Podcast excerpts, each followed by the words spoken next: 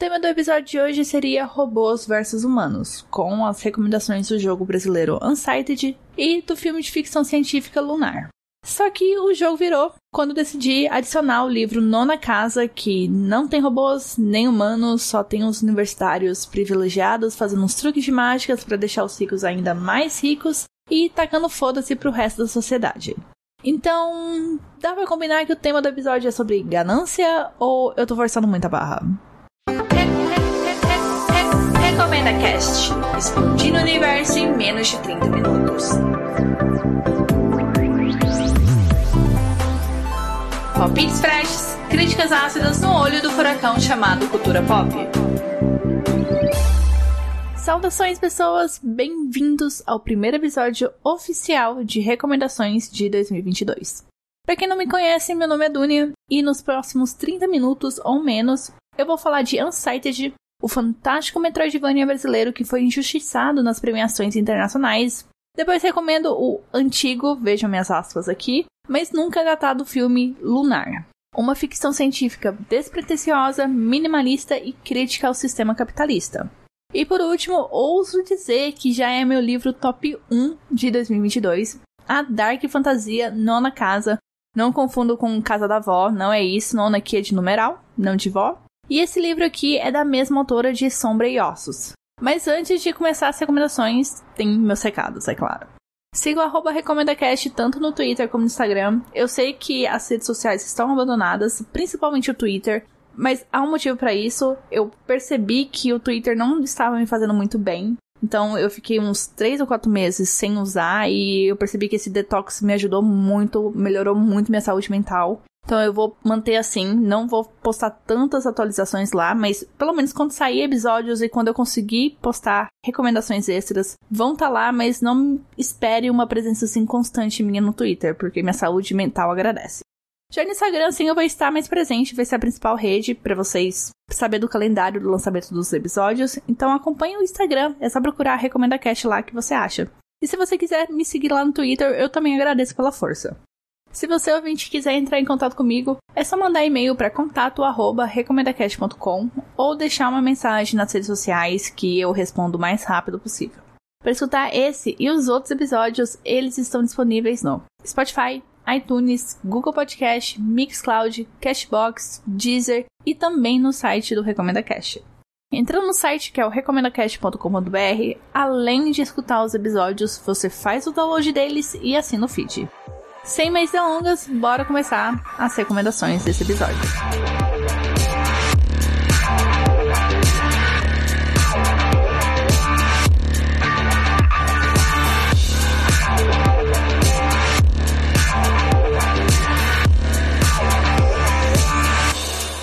Premiações culturais existem para reconhecer e prestigiar as melhores produções do nicho ramo que elas estão inseridas. Elas geram ansiedade e apostas nas revelações dos indicados e fortes emoções na consagração dos vencedores. Mas essas mesmas premiações arcam com as responsabilidades de suas seleções e o backlash ao esnobarem alguns candidatos dignos. Em dois mil e vinte e um, tivemos decisões duvidosas nas premiações dos games, como doze Minutes sendo considerado um bom jogo, Kina levando como melhor indie lá no Game Awards, já faz uns três episódios que eu comento sobre essa minha indignação, ou escolhas incoerentes, como o Brasil Game Awards elegendo It Takes Two como o melhor jogo e dando o prêmio de melhor jogo brasileiro a uma D L C. Junte esses fatores listados e adicione um jogo brasileiro, feito por duas mulheres, com uma puta pixel art, trilha sonora marcante, mecânicas de combate fluidas, claras e gostosas de serem executadas, mas a ininterrupta ação do tempo que te obriga a tomar decisões lancinantes sobre a sobrevivência de seus amigos e companheiros. Então, não é pouco falar que Unsighted é o injustiçado de dois mil e vinte e um.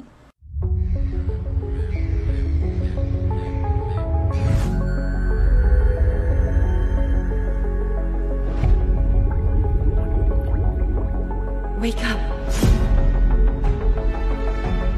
Time is running out. Sim, gente, eu vesti muita camisa de Unsighted por conta desse esquecimento nas premiações, que, de certo modo, reflete na visibilidade do jogo pro público geral, e também porque Unsighted é um jogo verdadeiramente muito bom. A história se passa em uma cidade futurista que foi abandonada pelos humanos e agora é habitada por autômatos que têm consciência. A consciência dos robôs foi despertada depois que um grande meteoro caiu naquela cidade e eles entraram em contato com uma substância alienígena chamada Anima. Só que agora os humanos estão de volta, tomam a posse da fonte do Anima e deixam os autômatos à deriva. Sem acesso constante ao Anima, essa consciência adquirida começa a se esvair. Tanto que o jogo mostra para você um contador de tempo para cada autômato que você encontra e até para você mesmo. E quando esse tempo acaba, o autômato vira um Unsighted, que é um ser movido apenas por instintos de violência, sem memórias de que já foi um ser pensante. E é nesse tumulto que surge a protagonista Alma, que tá inconsciente, sem memórias, num laboratório abandonado, bem no estilinho de Breath of the Wild, e a Alma foi criada para ser a melhor robô de combate, e por isso ela se prontifica a acabar com o cerco dos humanos à fonte de Anima, antes que a última resistência autômata da cidade vire toda Unsighted. Você vai passar por cinco diferentes biomas com regras, estruturas e quebra-cabeças próprios para recuperar cinco fragmentos de meteoro e assim forjar uma arma capaz de destruir monstros amórficos que policiam a cidade e também destruir as instalações humanas que cercam o meteoro. Hey, listen! Unsighted é um jogo relativamente curto, eu consegui concluir em um pouco mais de oito horas, o que é rápido diante da certa grandiosidade do tamanho do seu mapa, e tem muita área para ser explorada, mais do que eu estava imaginando e mais do que eu estava preparada. E a parte da contagem regressiva que o jogo impõe para você e seus amigos robôs seria para mim o maior entrave de me conectar, de me divertir principalmente com o jogo. Por quê?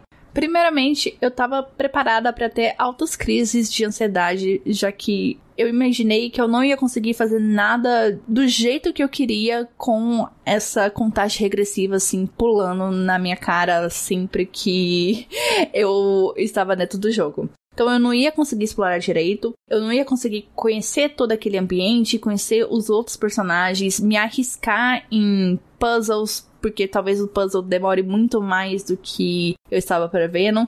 Eu estava preparada que Unsighted ia mexer muito com esse quesito de ansiedade, de, de eu não conseguir aproveitar o jogo em, não toda a completude dele, mas numa completude suficiente para mim, e isso não aconteceu.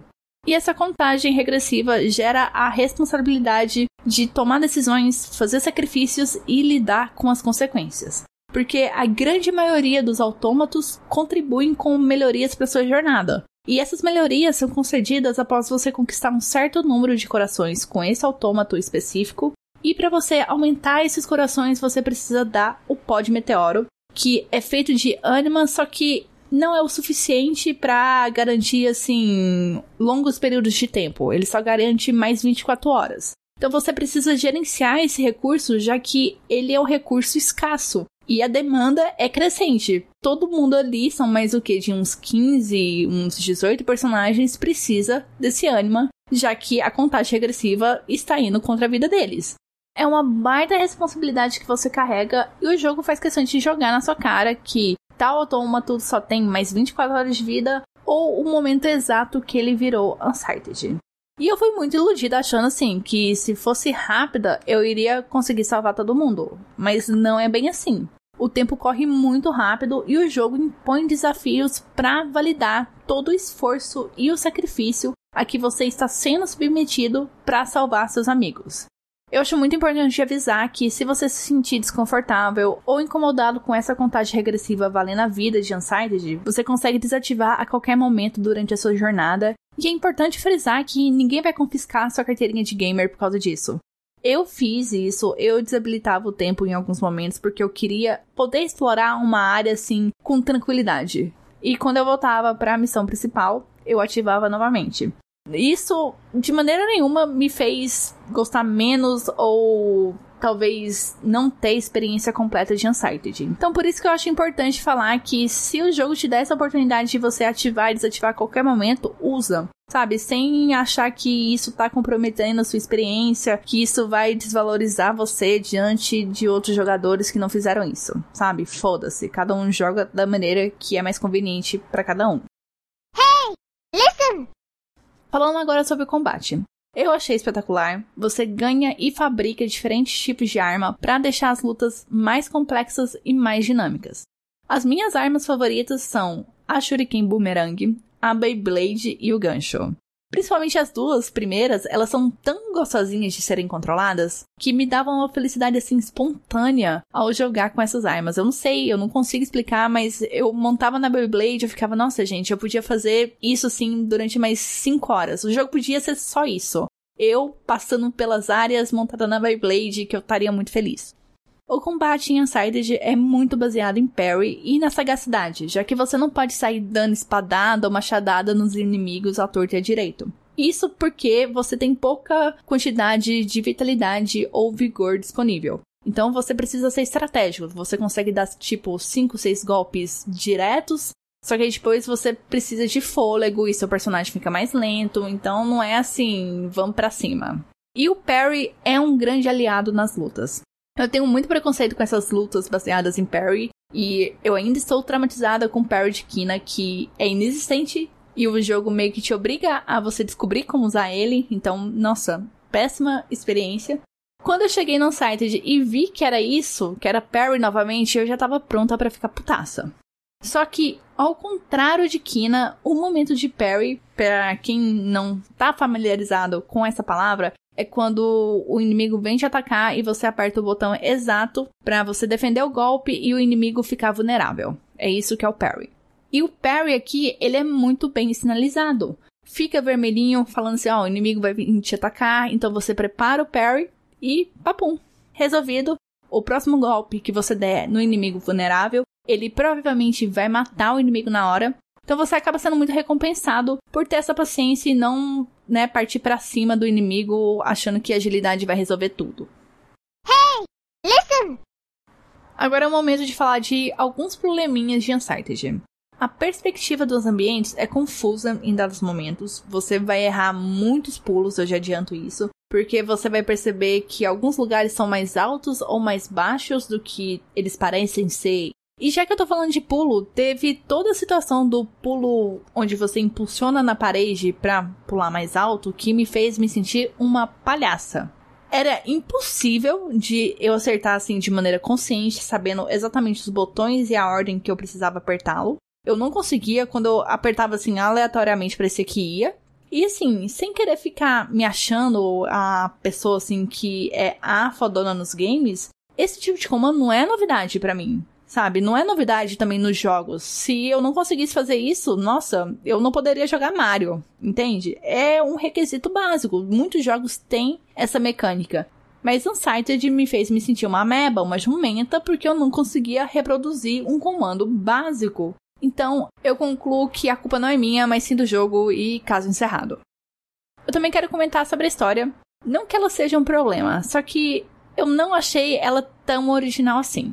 Porque ela vai lidar com o ser humano fazendo cagada, destruindo e sugando recursos de forma egoísta, e uma raça sofrendo as consequências e se opondo a eles. Não é nada assim muito fora da caixinha, mas é uma história bem contada e que faz você criar apego às protagonistas e aos autômatos. O ponto alto da narrativa pra mim são as escolhas, os sacrifícios que você tem que fazer pra dar ânima aos seus amigos e escolher quem vai ficar sem. Hey, listen! Bloco finalizado, e eu espero ter conseguido atingir meu intuito, que foi fazer você, ouvinte, não ignorar Unsighted, como as premiações fizeram.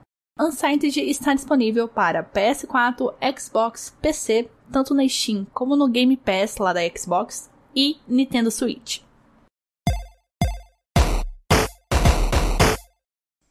Dá pra dizer que Lunar tem áreas de dois mil e vinte e um, uma odisseia no espaço, só que é menos contemplativo, menos chato, venhamos e convenhamos, né?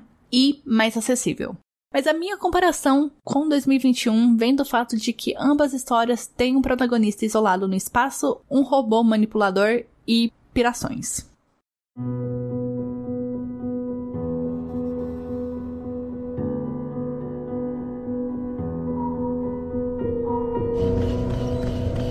Sam Bell reporting to Central. Everything running smoothly. Over and out. Rock and roll. God bless America. Em um futuro distante, foi descoberta na Lua uma nova fonte de energia sustentável. Um gás capaz de atender setenta por cento da demanda energética da Terra. Uma empresa tem um monopólio de extração desse gás e todo o processo é automatizado, necessitando apenas de um funcionário na superfície lunar para administrar e monitorar os equipamentos. Esse funcionário é o Sam Rockwell, que é refém de uma rotina monótona de um completo isolamento, já que ele não tem comunicação instantânea com seus empregadores ou com a sua família. E a sua única companhia é o dúbio robô babá Gert. O ponto do filme é que o contrato de trabalho de três anos do Sam está para vencer, o que significa que sua volta para a Terra e para sua família está próxima. E ele tá muito zezé da cabeça por conta do isolamento. Ele tá conversando com planta, alucinando com pessoas, é tipo eu na quarentena. Aí, uma das coletadeiras extratoras do gás dá pau e ele precisa sair a campo para descobrir o B O. Só que aí ele sofre um acidente automobilístico. Ele sofre um acidente automobilístico na Lua, sozinho. Olha o estado que tá o moço, né? Coitado dele. Quando ele acorda dentro lá da estação espacial, da nave, do quartel da empresa na Lua, o Gert tá lá cuidando dele. E o robô vai tomando controle da situação e vai abrindo as asinhas e mostrando, assim, que o Sam tem ficado no vácuo já faz um tempo, né? O Sam não tá sabendo de tudo que tá rolando por ali. Intrigado com o acidente que sofreu, o Sam volta para o local da colisão e descobre um corpo dentro do veículo. E é só isso que eu vou dizer pra vocês. Good morning, Sam. Eu não vou me alongar muito nas explicações ou exposições sobre o filme, porque ele já é tão curtinho, ele tem uma hora e meia de duração, e a história é tão enxuta que se eu bobear, vai rolar spoiler. E eu quero evitar isso. Mas o que eu disse anteriormente é tudo que você precisa saber do plot. Eu adoro esse filme e, assistindo agora, eu percebi que minha única encrenca com ele é o final apressado. Em menos de dez minutos, o filme te passa as consequências das decisões do Sam através de áudios intercortados, e é isso. É o filme te mostrando uma certa paisagem e você ouvindo áudios de pessoas falando sobre a repercussão de algumas escolhas do Sam. E é tudo muito rápido, mal dá tempo pra você absorver as informações apresentadas. E se você piscar assim o olho, você perde uma boa parte delas. E isso eu achei muito paia. É a única coisa assim que eu gostaria de consertar no filme. Essa não foi a primeira vez que eu assisti esse filme. Há uns dez anos atrás eu assisti com a cabeça de uma adolescente que tava curtindo um filme de ficção científica aparentemente cabeça. Mas, né, a minha definição de cabeça há dez anos atrás era terrível. E estava ali mais captando os elementos de sci-fi do que as críticas propriamente ditas. Assistindo Lunar em pleno dois mil e vinte e dois, eu vejo uma crítica massiva ao sistema capitalista, ao monopólio de empresas e à precarização do trabalho. Lunar traz uma das formas mais hostis e desumanas de economizar força de trabalho, treinamento e investimentos em mão de obra. Aí você me pergunta, onde está isso na sinopse que você acabou de passar, Dunia? E eu só te respondo que você precisa assistir para descobrir. Good morning, Sam. Mais do que retratar o isolamento e a busca pela identidade humana, Lunar, para mim, faz uma crítica certeira e atual ao capitalismo e o modo de produção onde a mão de obra precisa deixar de ser humana e existir somente para o trabalho. O filme é dirigido pelo Duncan Jones, que é filho do David Bowie, sim, o cantor. Ele foi diretor de algumas bombas recentes, como o filme do Warcraft e o Mute, que saiu para Netflix. Para assistir o filme, ele está disponível para aluguel no YouTube ou você encontra na Alternatividade.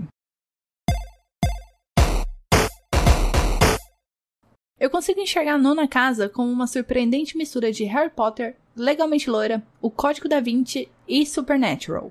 Harry Potter porque envolve magia e um ambiente escolar. Só que aqui é uma universidade, por isso eu trago a menção de Legalmente Loira. E, assim como a Elle Wood, a protagonista do livro não chega nos braços do povo. Ninguém a leva a sério, por motivos muito mais tristes e pesados do que o filme da loira lá.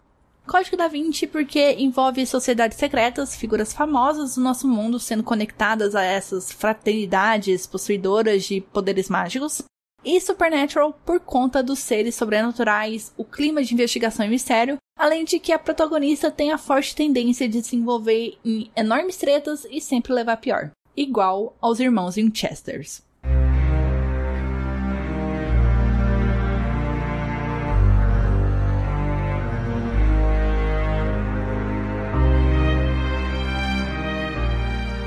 Nona Casa é ambientada na famosa Universidade de Yale, onde, para além dos estudos e da vida acadêmica tradicional, é o lar das nove casas do véu, nove sociedades seculares que utilizam da magia para privilegiar interesses privados de alunos e ex-alunos. Controle climático para prejudicar lavouras e aumentar o preço de alimentos, magia de obediência para evitar uma crise governamental, espionagem corporativa ou política, contratos jurídicos inquebráveis, influência em ações e bolsas de valores. Só por esses exemplos deu para entender que a magia é usada pela elite e para a elite dos Estados Unidos. E a nona casa, a casa Lete, funciona como auditora dos rituais e serviços praticados por essas oito casas. A Lete tem dois delegados, um veterano e um calouro, que fiscalizam os rituais para certificar que a magia não saia de controle, gerando graves consequências às pessoas inocentes e que os cinzentos não atrapalhem os rituais. Cinzentos são fantasmas que não atravessaram um véu e continuam perambulando pelo mundo. Eles são atraídos por magia e não são visíveis, tanto que os delegados da Leste precisam tomar uma poção mortífera que diminui o tempo de suas vidas para vigiarem os cinzentos durante os rituais.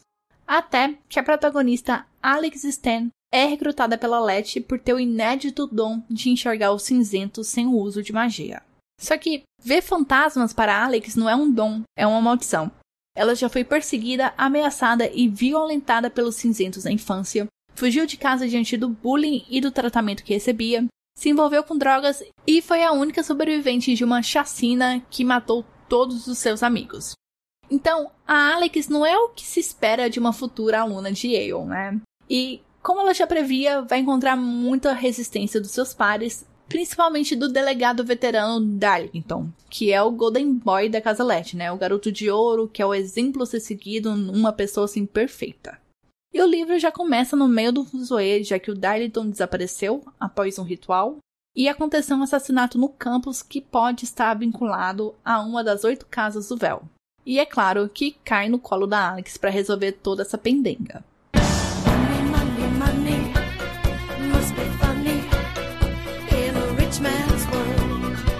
Fazia muito, mas muito tempo que um livro inicial de uma saga literária me surpreendia com uma proposta fresca e provocante, como foi o caso de A Nona Casa. E analisando a história, eu consigo listar alguns aspectos que me fizeram chegar nessa conclusão e explicar essa adoração que eu criei por esse livro e os motivos que fizeram dele já meu top um de dois mil e vinte e dois. Primeiro, a magia. A magia, ela não está ligada a varinhas ou um poder natural nascido com você. Ela está vinculada ao terreno, a uma localização. E seguindo essa lógica, a magia podia ser algo democrático, né? Já que não depende do indivíduo, depende mais do local. Mas não é.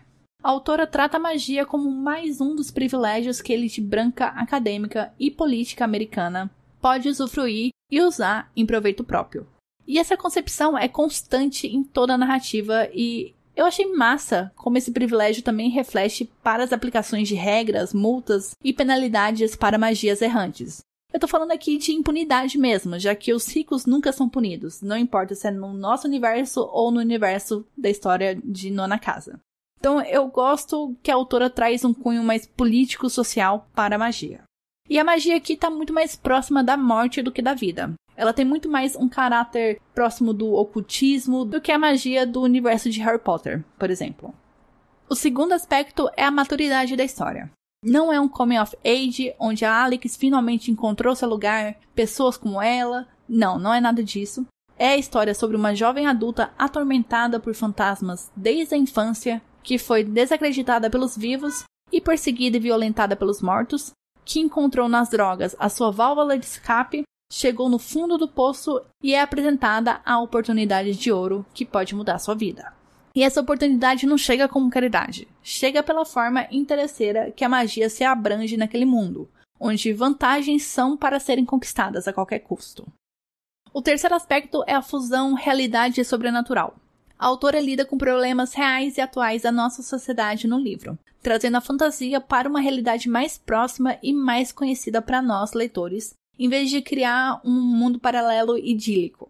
E eu acho muito foda como a autora adiciona um verniz da esfera oposta em tópicos importantes da narrativa.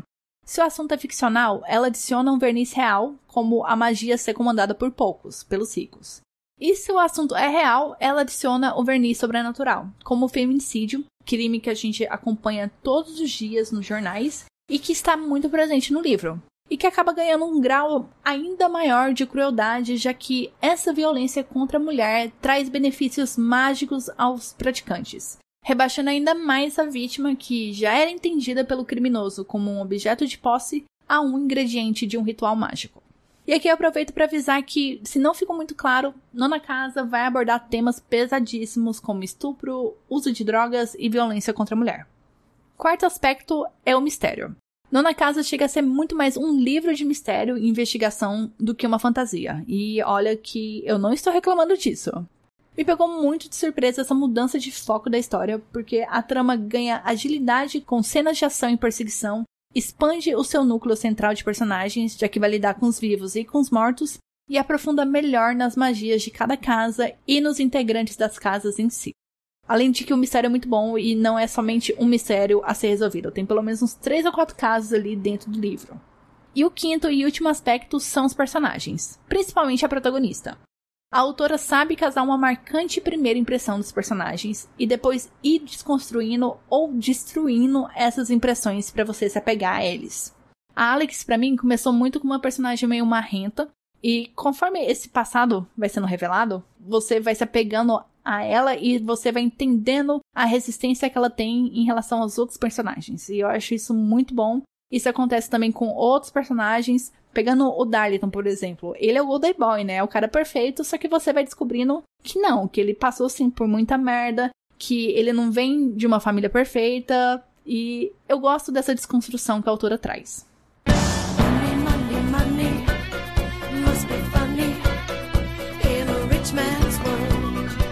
Ao final desse bloco, você pode estar pensando que Nona Casa é um livro cabeçudo, confuso ou sombrio demais pra você, mas não é. É uma narrativa que vai te confundir no início, já que você está embarcando em um mundo novo, vai te envolver com seus mistérios e personagens, e quando você chegar no final, você vai ficar puto, assim como eu, porque vai precisar esperar um bom tempo para acompanhar a continuação da saga da Alex Stern. O livro ganhará uma adaptação para a série em algum futuro próximo, mas ainda sem data. A autora, que se chama Lee Bardugo, e olha que eu nem falei o nome dela antes, né? Só falando agora no final. Ela tá muito ocupada com essa adaptação, com a segunda temporada de Sombra e Ossos, que vai estrear na Netflix, e a continuação de Nona Casa. O livro é publicado pela Editora Planeta e possui versão física e digital.